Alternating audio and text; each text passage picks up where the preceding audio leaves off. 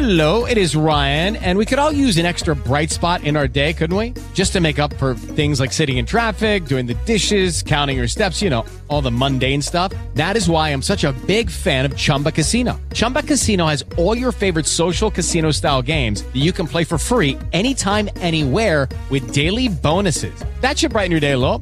Actually, a lot. So sign up now at chumbacasino.com. That's chumbacasino.com. No purchase necessary. VGW Group. Void were prohibited by law. See terms and conditions. 18 plus.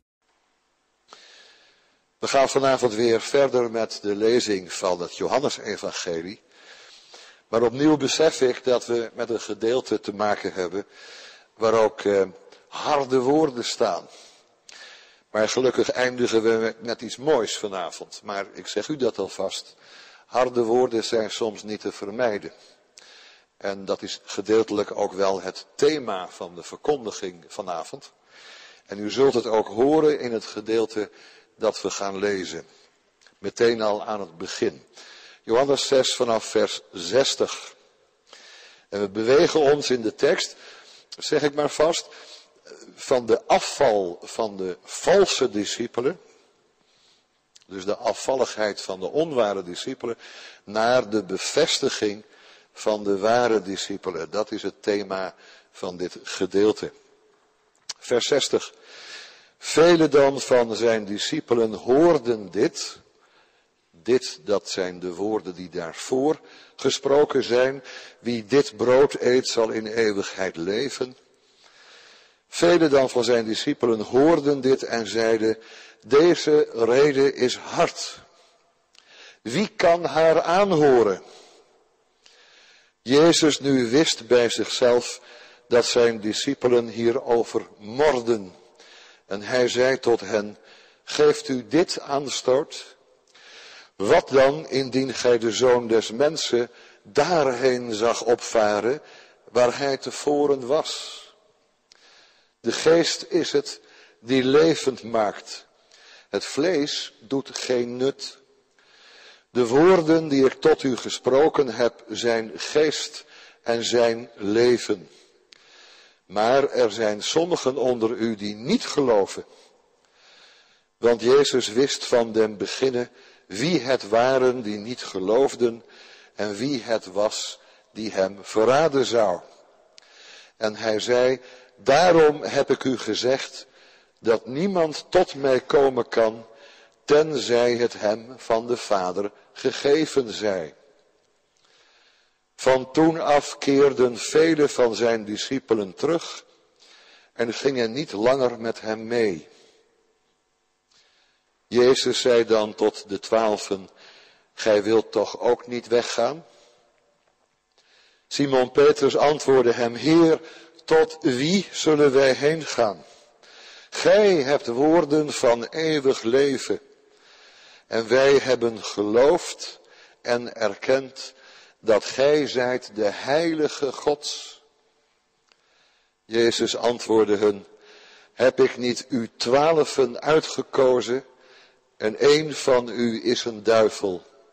Hij bedoelde Judas, de zoon van Simon Iscariot, want die zou hem verraden, een uit de twaalfen. Tot zover de lezing van Johannes.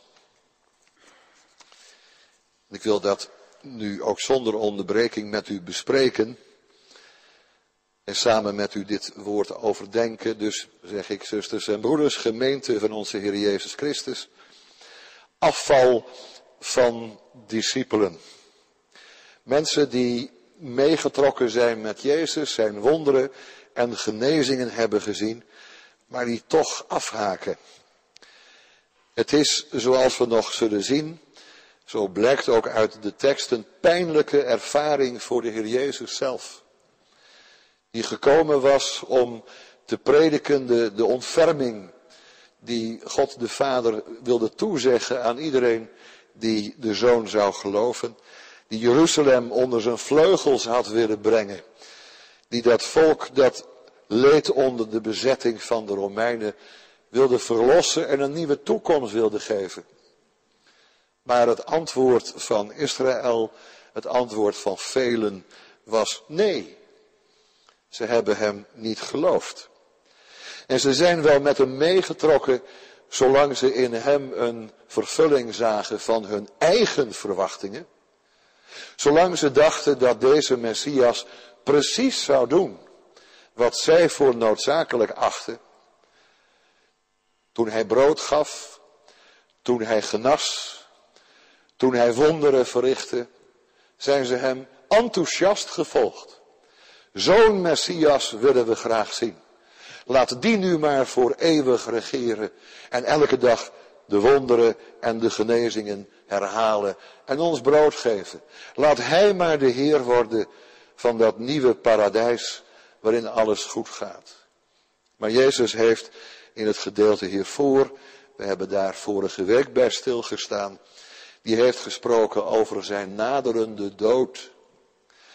Zijn vlees en bloed moest worden overgegeven op het kruis. De Messias moest sterven. En dat niet alleen, dat zou nog een tragisch ongeval kunnen zijn. En misschien dat God nog een nieuwe Messias had kunnen geven. Of misschien dat de discipelen dat wonderlijke werk van Christus hadden kunnen voortzetten. Maar dat is niet de verwachting die gewekt wordt. De Messias moest lijden en sterven. En er wordt geen brood meer uitgedeeld. Er zullen geen genezingen meer zijn. Het is het einde van dat wonderbaarlijke begin van het koninkrijk, waar ze al hun vertrouwen op hadden gezet. Zo'n Messias willen we wel. Maar deze Messias moet lijden en we worden opgeroepen om dat lijden te omhelzen en te aanvaarden. Niet als tragisch ongeluk, maar als Gods weg naar de vernieuwing van zijn schepping. Als Gods weg tot de vergeving van zonde en schuld.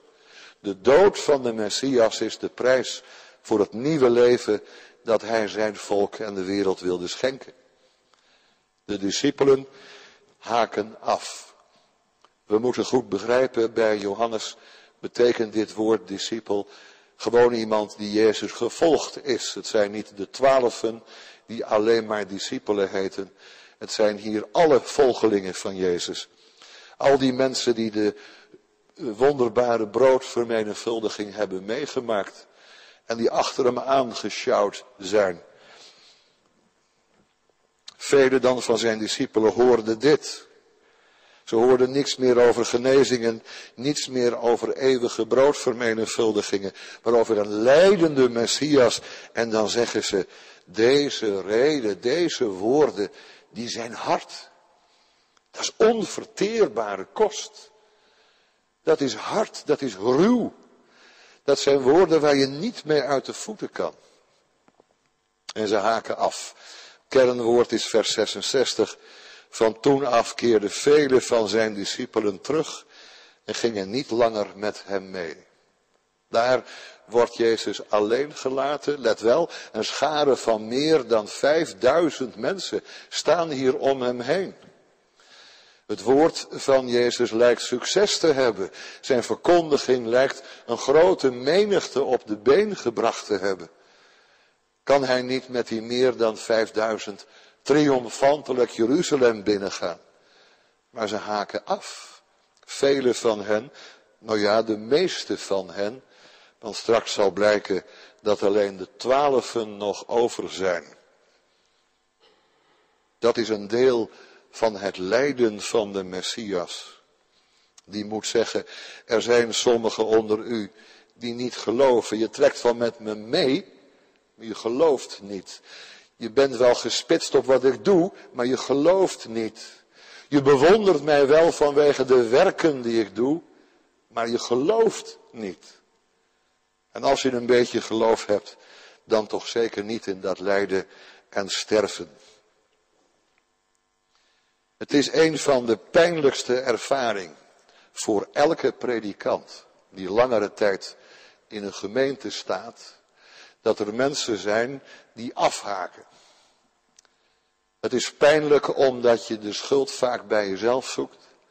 Het is pijnlijk omdat je daardoor iets leert over het karakter van de gemeente. Het is pijnlijk omdat je mensen ziet weggaan van wie je vaak weet dat ze het woord dat verkondigd wordt in het leven van de gemeente zo hard nodig hebben. In elke gemeente waar ik heb gestaan, heb ik aan het begin altijd de vraag gesteld: wie zijn de mensen die zijn weggegaan in het recente verleden? En wat is er gebeurd om die mensen terug te halen? Om steeds maar weer te ontdekken dat het niet aan de prediking en niet aan de gemeente heeft gelegen dat mensen weggaan.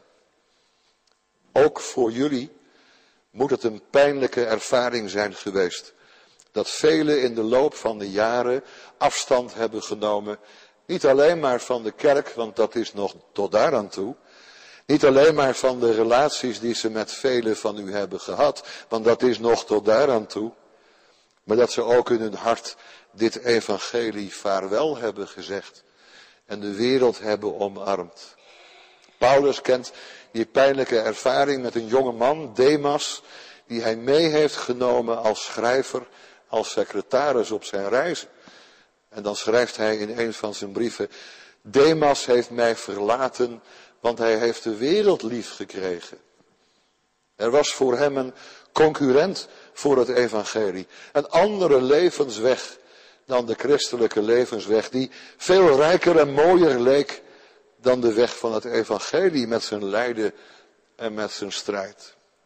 En het is waar dat het niet makkelijk is om een christen te zijn. En het is waar wat deze discipelen hebben gezegd. Deze reden is hard.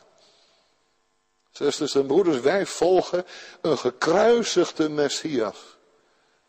Dat is geen belofte van een makkelijk en voorspoedig leven. Dat is geen garantie voor een God die voortdurend in ons leven optreedt om het ons maar makkelijk te maken, om onze weg maar zacht te maken.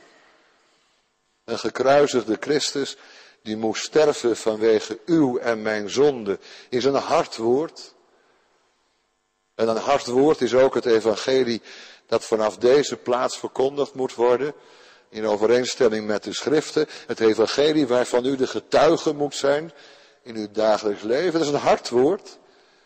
Want we zeggen niet, er zijn vele religies die aardig zijn en die je zou kunnen kiezen, maar die van ons heeft enkele voordelen die misschien jou zullen aanspreken. Het gaat er niet om dat we naast de vele soorten jam die er zijn, dat ene potje willen aanbevelen, dat net een betere prijs-opbrengstverhouding heeft. Of net wat mooier eruit ziet. Onze prediking is het harde woord. Dat God maar één weg heeft geopend tot vergeving en verzoening. Dat wij in Jezus volgen die zegt, ik ben de weg en de waarheid en het leven. En daarmee zegt, er is geen andere weg.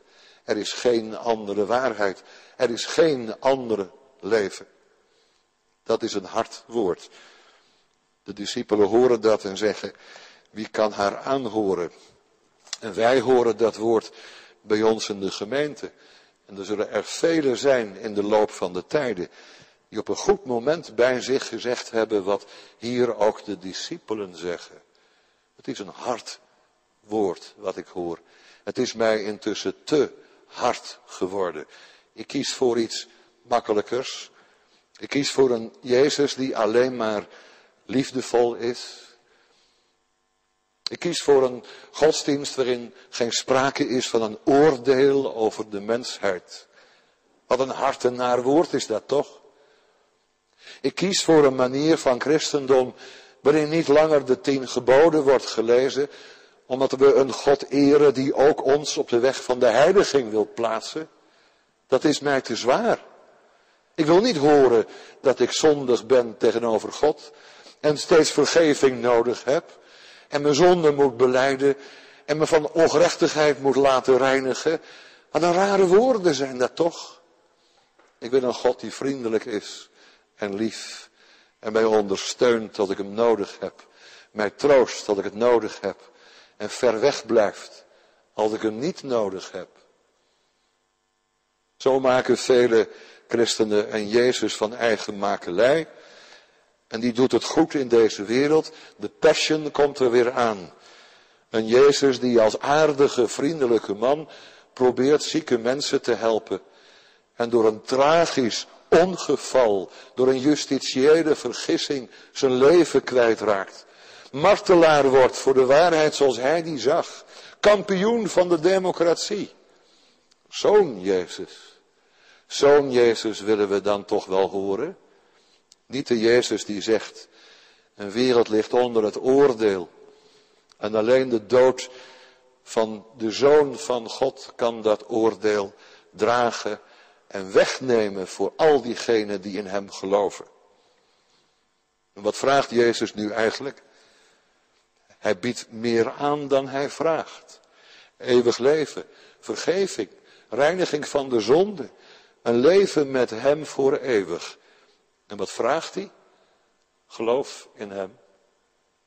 Eenvoudigweg erkenning wie Hij is. Vertrouwen stellen op Hem en zijn levensweg.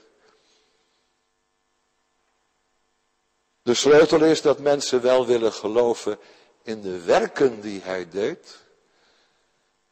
De sleutel is dat we wel willen geloven in een Jezus die wij fantaseren rondom die werken van barmhartigheid en genade en liefde. De sleutel is dat zijn woorden hard zijn. De discipelen haken af vanwege wat hij zegt over zichzelf. Zoals ze later zullen afhaken toen ze lazen in het evangelie dat hij de weg en de waarheid in het leven is. Velen zeggen dan dat kan hij niet eens gezegd hebben. Dat zijn woorden die aan hem toegeschreven zijn. Of ze zeggen, zo sprak een Jood uit de eerste eeuw eigenlijk niet. Dus dat kan Jezus helemaal niet geweest zijn. Zijn woorden zijn steeds aanleiding tot ergernis en tot ongeloof. Zijn daden, daar kunnen we onze eigen fantasie aan vastknopen. Maar zijn woorden, zusters en broeders, u bent geroepen tot die woorden. Als mensen het evangelie niet geloven, krijgen ze het nog voor elkaar om jarenlang de kerk te bezoeken van hun jeugd. En geleidelijk aan te merken dat hun hart niet in overeenstemming is met het evangelie dat ze hier horen. Als het goed is, het evangelie dat ze hier horen. En als ze het een keer niet horen, hebben ze een goede zondag, want dan is er ook geen ergernis. En als ze het wel horen, komt de ergernis omhoog. En wordt er weer één stapje dichterbij gezet om afstand te nemen van kerk en evangelie. Ik kan u niet voldoende uitleggen hoe ernstig het is als iemand het evangelie gehoord heeft en begrepen heeft, als het hem of haar is uitgelegd en dan toch afstand neemt.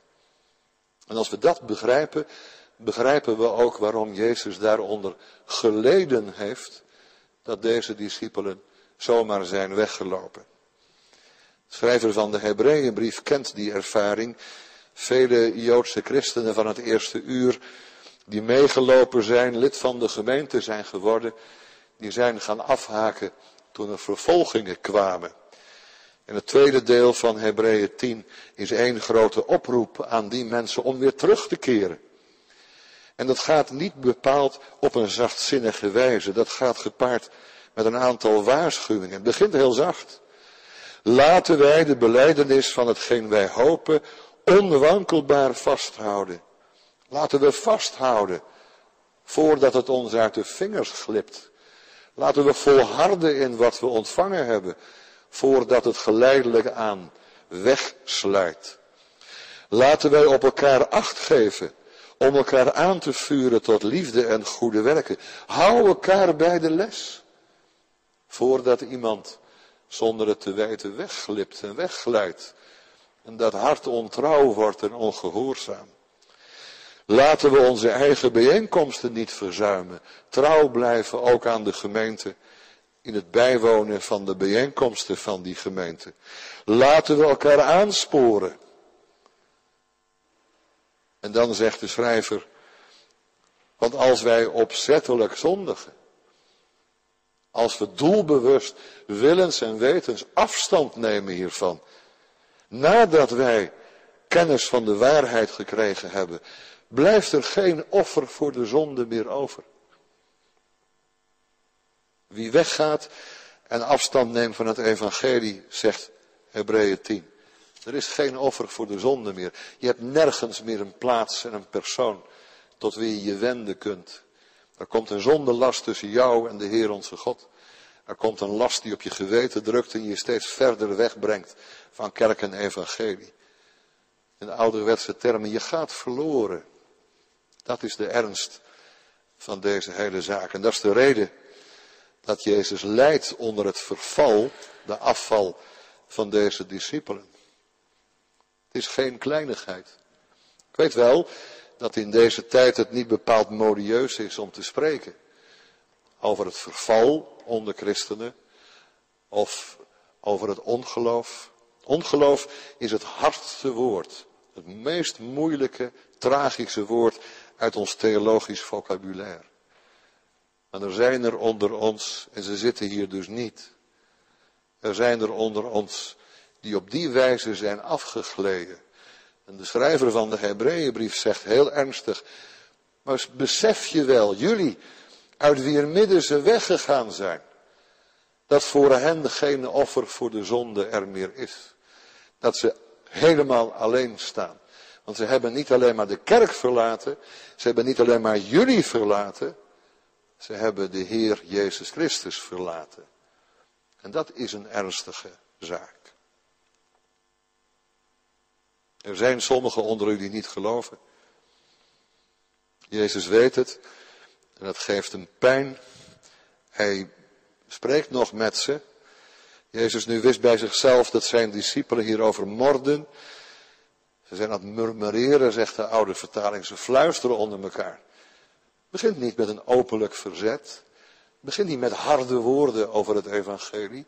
Zodat je meteen kunt zien dat iemand in problemen is. Het is fluisterend. Het is tot jezelf spreken. Ach, dit kan toch niet. Wat daar toch gezegd wordt vanaf de kant, dat kan toch niet. Laat ik het maar zo snel mogelijk vergeten. Dit woord is te hard. Maar hij weet het. Geeft u dit aanstoot, wat dan? Indien je de zoon des mensen daarheen zaagt opvaren waar hij tevoren was. En als je nou niet hoort over de kruisiging. Als je nou hoort over de hemelvaart. Zou het je dan makkelijker zijn om te geloven? Zou je dat dan wel geloven? Dat geloof je dan toch ook niet? Mensen die dachten dat hij niet kon terugkeren naar de hemel, zijn mensen die ook niet geloofd hebben dat hij uit de hemel neergedaald was. Die hebben niet gezien wie Jezus werkelijk was. Ze dachten een mens met bijzondere gaven en misschien met een speciale roeping. Dat is een mens. Er zijn sommigen onder u die niet geloven. En dan komt in vers 67, ik kom nu, ik kom nu tot het gedeelte wat zo mooi is. Voordat u denkt dat u in deze stemming wordt achtergelaten. Nee, er is iets heel moois aan het eind. Het is bijna met twijfel in zijn hart dat de Heere hier zegt tegen die twaalfen. Hij ziet ze allemaal vertrekken. Bijna 5000, meer dan 5000 mensen vertrekken bij hem. En bijna met twijfel in zijn hart. Jullie toch niet, hè? Gij wilt toch niet weggaan? Jezus in zijn kwetsbaarheid, in zijn lijden, in zijn verlorenheid. Hij ziet ze allemaal weggaan. Bij wijze van spreken, die kerk wordt leger en leger en leger. Tot je uiteindelijk die kleine minderheid overhoudt tegen wie je zegt, jullie toch niet hè? Jullie gaan toch ook niet nog weg, omdat dit woord jullie te hard is. En hij zegt het tegen die twaalfen. Gij wilt toch ook niet weggaan? Dat zou zijn hart toch gebroken hebben. Als in het kielzog van die vijfduizend ook de twaalf, Judas voorop, vertrokken zouden zijn. Ja, heren, we hebben u bijna drie jaar gevolgd, maar dit gaat te ver. U zegt dat u moet lijden in Jeruzalem. Daar heb ik huis en haard niet voor verlaten. Om een Messias te volgen die eronder gaat. Ik heb mijn vertrouwen gesteld op de zoon van David, opdat dat koninkrijk zou komen en ik zou mogen genieten van een nieuwe wereld.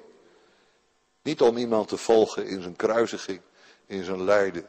Kom nou. Hadden ze toch kunnen zeggen? Simon en Jacobus en Andreas. We hebben mooie dingen met u meegemaakt, Heer, maar hier scheiden onze wegen. Gaat u dan maar naar Jeruzalem. Als dat nu eenmaal uw zin is, dan moet het maar. Maar reken maar niet op ons. En Petrus die antwoordt, het is zo mooi. Het is zo'n kwetsbaar en kostbaar en liefelijk moment. Die Heer daar bijna bedremmeld. Onder de indruk van wat er gebeurt. Dat zoveel hem verlaten.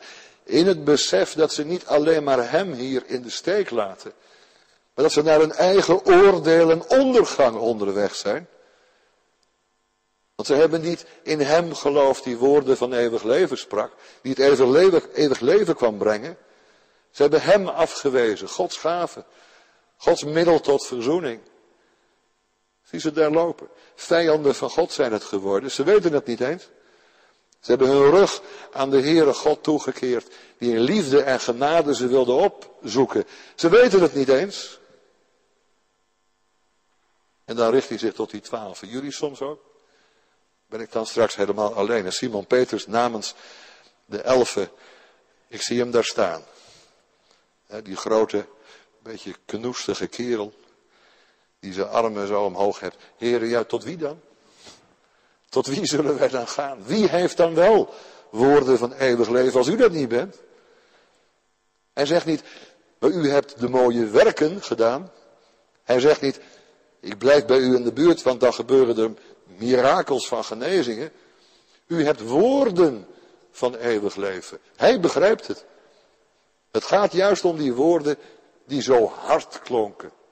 Want die waren de waarheid. Het gaat om die woorden die zo exclusief lijken. Dat hij de weg, de waarheid en het leven is. Dat er geen verzoening gegeven wordt. Pardon. Geen verzoening is gegeven behalve in zijn naam. Dat zijn die harde woorden. En hij zei, dat zijn woorden van eeuwig leven. Want wij geloven die woorden. Wij erkennen die woorden. Gij zijt de heilige God. Prachtige uitdrukking. Wie is de heilige God? In Jezaja 6, in Zacharia 14 is dat God zelf. Dat is de God van Israël. Dat wist Israël. De Heere God, dat is de heilige Israëls. En hier geven ze die titel aan de Heer Jezus zelf. Ze noemen hem de zoon van de levende God, dat is God zelf. Daarom heeft hij woorden van eeuwig leven. Dat zijn de woorden van God de Vader die hij spreekt. Ik heb u alleen maar gesproken, zegt hij in Johannes 11, alleen maar gesproken de woorden die ik bij mijn Vader heb gehoord, die heb ik u doorgegeven. Het is God zelf die door hem spreekt. Als hij zegt, ik ben de weg, de waarheid en het leven, staat er niet een mens met grote pretenties. Een arrogante man die leider van een volk wil worden. Daar staat God zelf in de persoon van de zoon. Petrus heeft dat geloofd en erkend. De twaalfen hebben dat geloofd en erkend. En toch is er onder hen één die die woorden wel uitspreekt, maar ze niet gelooft. Die de beleidenis zingt, samen met de anderen, maar ze in zijn hart niet geaccepteerd heeft. Hij kan keurig doen alsof hij erbij hoort. Hij kan de penningmeester zijn van dit reisgezelschap. Hij kan zelfs denken dat hij Jezus volgt met een goede bedoeling, omdat hij straks in dat koninkrijk vast wel een hoge functie zal vervullen. Hij gelooft niet in zijn hart. Zelfs te midden van die twaalf is er die ene, Judas, de zoon van Simon Iscariot, die bereid was hem te verraden. Op die beleidenis komt het dus aan. Het komt aan, zusters en broeders, op de beleidenis die we samen hebben uitgesproken vanavond. Als je die werkelijk in je hart gelooft, dan erken je dat Jezus de heilige God is. Dat Hij de unieke zoon van God is die kwam om zijn leven te geven als een losprijs voor velen. Die zijn bloed en vlees offerde op Golgotha omdat dat Gods weg was om u en mij vrij te kopen. En die voor die onuitsprekelijke gave van genade maar één ding terugvraagt. Geloven. Aanvaarding daarvan. En vraagt u niet een volmaakt leven te leiden. Hij vraagt u niet uit te blinken in goede werken. Hij vraagt u niet om bijzondere religieuze verplichtingen te houden. Hij vraagt u niet eens als voorwaarde voor het heil dat u elke dag bidt Of elke dag zijn woord leest. Het is zeer aan te bevelen, maar hij vraagt het niet eens. Alleen maar dit. Hem te geloven. Er hing een moordenaar aan het kruis. Een dief zegt Matthäus, een moordenaar zegt Lucas. En die heeft woorden gehoord van Jezus aan het kruis. Vader, vergeef het hun, want ze weten niet wat ze doen. Vrouw, zie uw zoon. Zoon, zie uw moeder. Een stervende man bidt voor hen die hem vervolgd hebben. Een stervende man probeert nog het lot van zijn moeder en van die ene discipel ten gunste, ten goede te keren. En hij is overweldigd door wat hij ziet. Een stervende die zo kan spreken, die moet toch ook de waarheid over zichzelf hebben gesproken. Dan is hij toch de Messias, de koning van de Joden. En die moordenaar die zegt, Heere, als u in uw koninkrijk komt, wilt u dan mij gedenken? En toen die moordenaar aan dat kruis stierf, stond hij bij wijze van spreken bij de hemelpoort. En er kwam een engel naar hem toe en die zei, even kijken of je wel in dit boek staat. Ben je al gedoopt? Nee, zegt die moordenaar, ik weet niet eens wat die doop betekent. Heb je je aan de geboden van de Heere gehouden? Nee, zegt die man, eigenlijk niet. Ik heb ze mijn leven lang overtreden. Waarop die engel zegt, wat doe je dan hier? Ja, die man aan het kruis, in het midden van die drie kruisen, die zei dat ik mocht binnengaan. Nou, zei die engel, moet ik even mijn baas erbij roepen, want dit gaat mijn bevoegdheid te buiten. dan komt er een andere engel die wat meer weet. En die zegt, wie heeft dat tegen je gezegd? Die man op het middelste kruis. Weet je wel wie dat is? Vraagt de engel. Was toch de Messias? Ik weet niet wat het is. Was toch Jezus van Nazareth? Ik weet niet precies wat hij deed. Maar hij sprak woorden van eeuwig leven tot mij. En hij zei, als je in mij gelooft, heb je eeuwig leven. Ja, zei die engel, maar nou vind ik je naam ook. Geschreven in het boek des levens. Je hebt toegang. Niet gedoopt, geen categorisatie, geen goede werken. Helemaal niets, behalve dit ene. Geloof in de Zoon van God die hem lief had. Die hem lief had, die naast hem hing aan het kruis. Die alles verdiend had wat hem daarover kwam. Maar Jezus had hem lief. En geeft hem de toegang tot het eeuwig leven. Dat is onze heiland. Dat is onze Heer. Heren, tot wie anders zullen we gaan? U hebt woorden van eeuwig leven en u maakt ze waar aan het kruis. En u schenkt ons dat eeuwige leven. Tot wie anders moeten we ons richten? We hebben geloofd en erkend en in onze beleidenis vanavond uitgesproken. U bent, u Heer Jezus bent, de heilige van God.